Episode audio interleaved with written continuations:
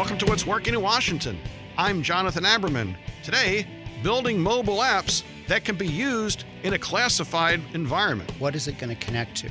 And we um, worked with the Department of Defense and specifically the Air Force on really kind of taking a, a sample use case, a pathfinder, if you will, and saying, could we actually go and change the way that the business was being done?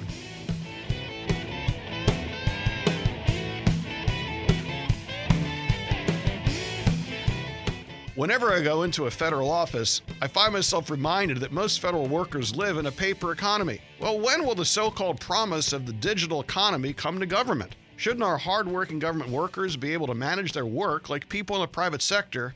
Well, our next guest, Chris Gorman, the co founder of Monkton, believes that they should. And he's on a personal mission to make that pile of paper that you're looking at at your desk or carrying around in your bag maybe get just a little bit smaller. Let's learn more. Chris, thanks for joining us. Uh, thank you for having me on. Well, it seems to me that the demands of government work just get higher and higher. How much of your technology efforts come out of seeing this from the people that you've been working with for the last 20 years? Well, I think that the opportunity to do more with the people who are actually doing the business of government out in the field is really the biggest opportunity for the government to really take words like modernization or take you know ideas like transformation and now break them down to something that's more tactical, more um, reasonable to do in a shorter interval.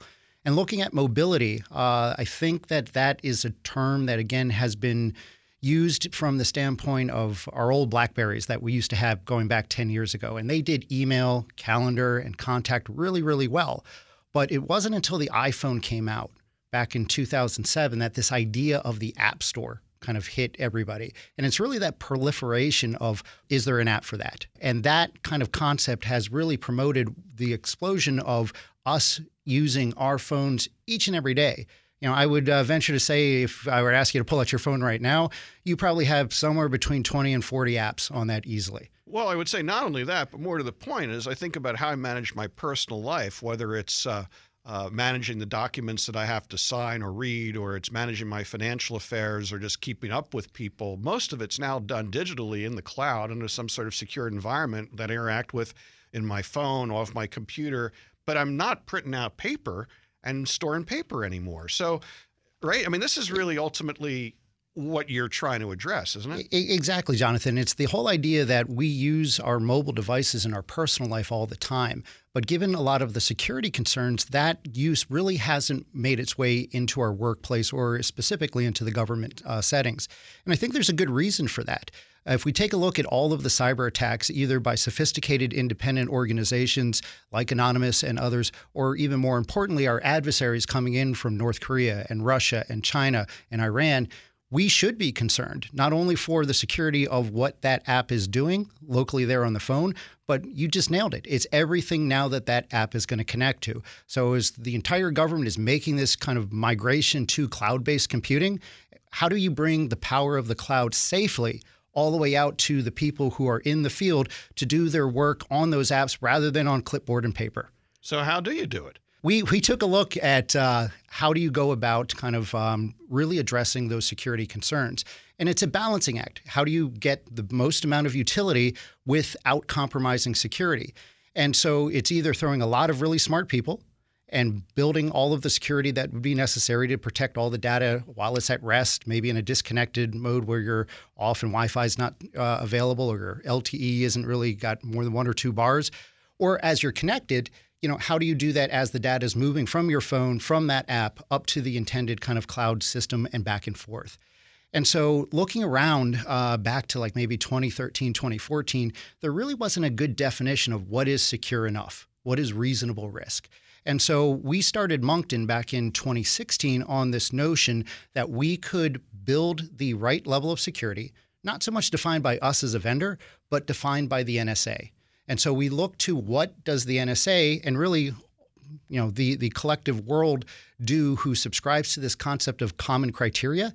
And in layman's terms, common criteria it really is the kind of gold standard, if you will, for compute and communications at a classified level. And so we look to bring that same level of defined security controls out of what NSA says is the minimum requirements to do classified level computing and now bring that down into your mobile apps so that anybody could be building mobile apps that are at a classified level. So what you're getting at is that this is an example of how we've used, or in your case, you started out with with DoD. You know, you you solve this challenge for the most demanding customer possible, right? But this now is a problem that every enterprise has has, right? Absolutely. So, talk to me a bit about how you're taking this technology and now you're starting to commercialize it, because I think you're up to some really interesting stuff with this consortium idea you ran past me. We took this idea of not just the app and how do you build security into the app itself, but what is it going to connect to? And we um, worked with the Department of Defense and specifically the Air Force on really kind of taking a, a, sample use case, a pathfinder, if you will, and saying, could we actually go and change the way that the business was being done, where the work was being performed, uh, with a truly kind of sensitive or controlled unclassified information set of uh, use cases, which bring along, again, all of those security uh, concerns that have prevented all of this work from being done somewhere else other than your desktop. Hmm. And so the the use case um, that we helped support was uh, working with the Air Force in supporting their mission requirement of flight readiness. Think about we were at a Redskins game together, and we were extremely unlikely. But anyway, all right, well, go go go go Nats then. okay. so we're, we're we're down at Nats Stadium, and um, you've got 32 jets parked out uh, by First Street out in the parking lot and you're working on uh, maybe repairing a fuselage or working on uh, you know the the windscreen.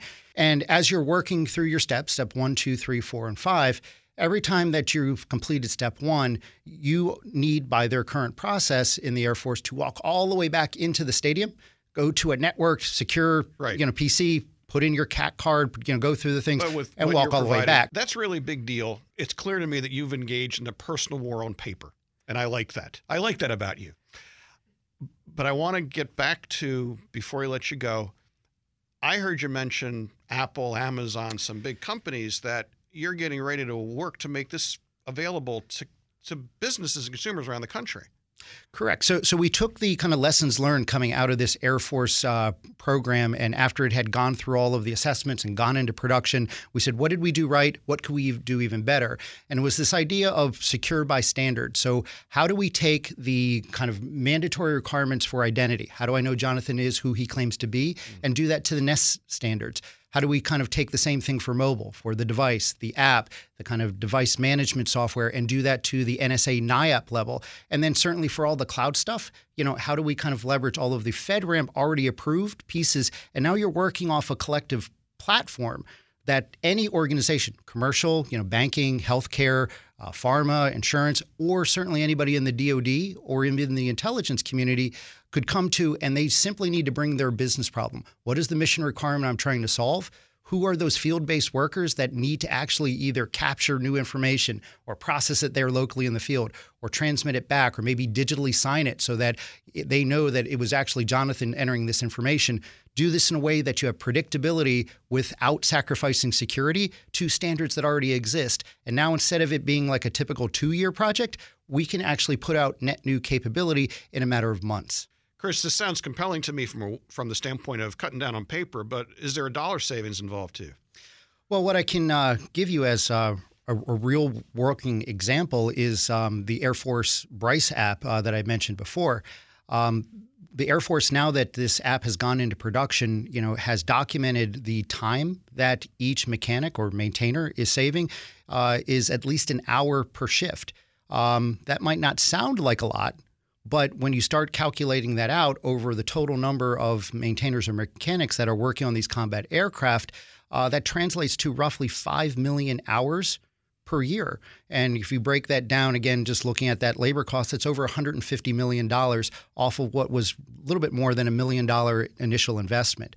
So this type of ROI is not only possible, but is already being realized. And this was all done within a year. So little investment gets you a big reward if you're starting to look at what, again, are those business processes that we can get rid of paper and allow people to do the work where they're actually at if you're an enterprise or you are interested in end-to-end security and you want people to use your phones, you definitely want to check out Monkton. Chris Gorman, thanks for joining us today. Thank you for having me in.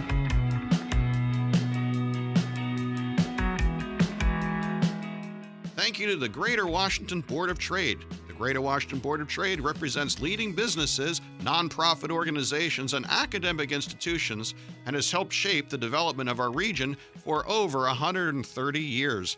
Visit boardoftrade.org to learn how a Board of Trade membership can help your organization succeed in this rapidly changing marketplace. Thanks to Orrick, an international law firm that focuses on technology, energy, and infrastructure finance. Clients worldwide call on it for forward looking commercial advice on transactions, litigation, and compliance. Learn more at orrick.com.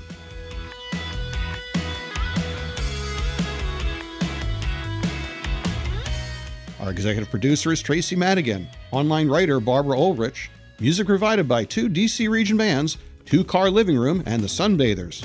I'm Jonathan Aberman. Thanks for listening. See you next time.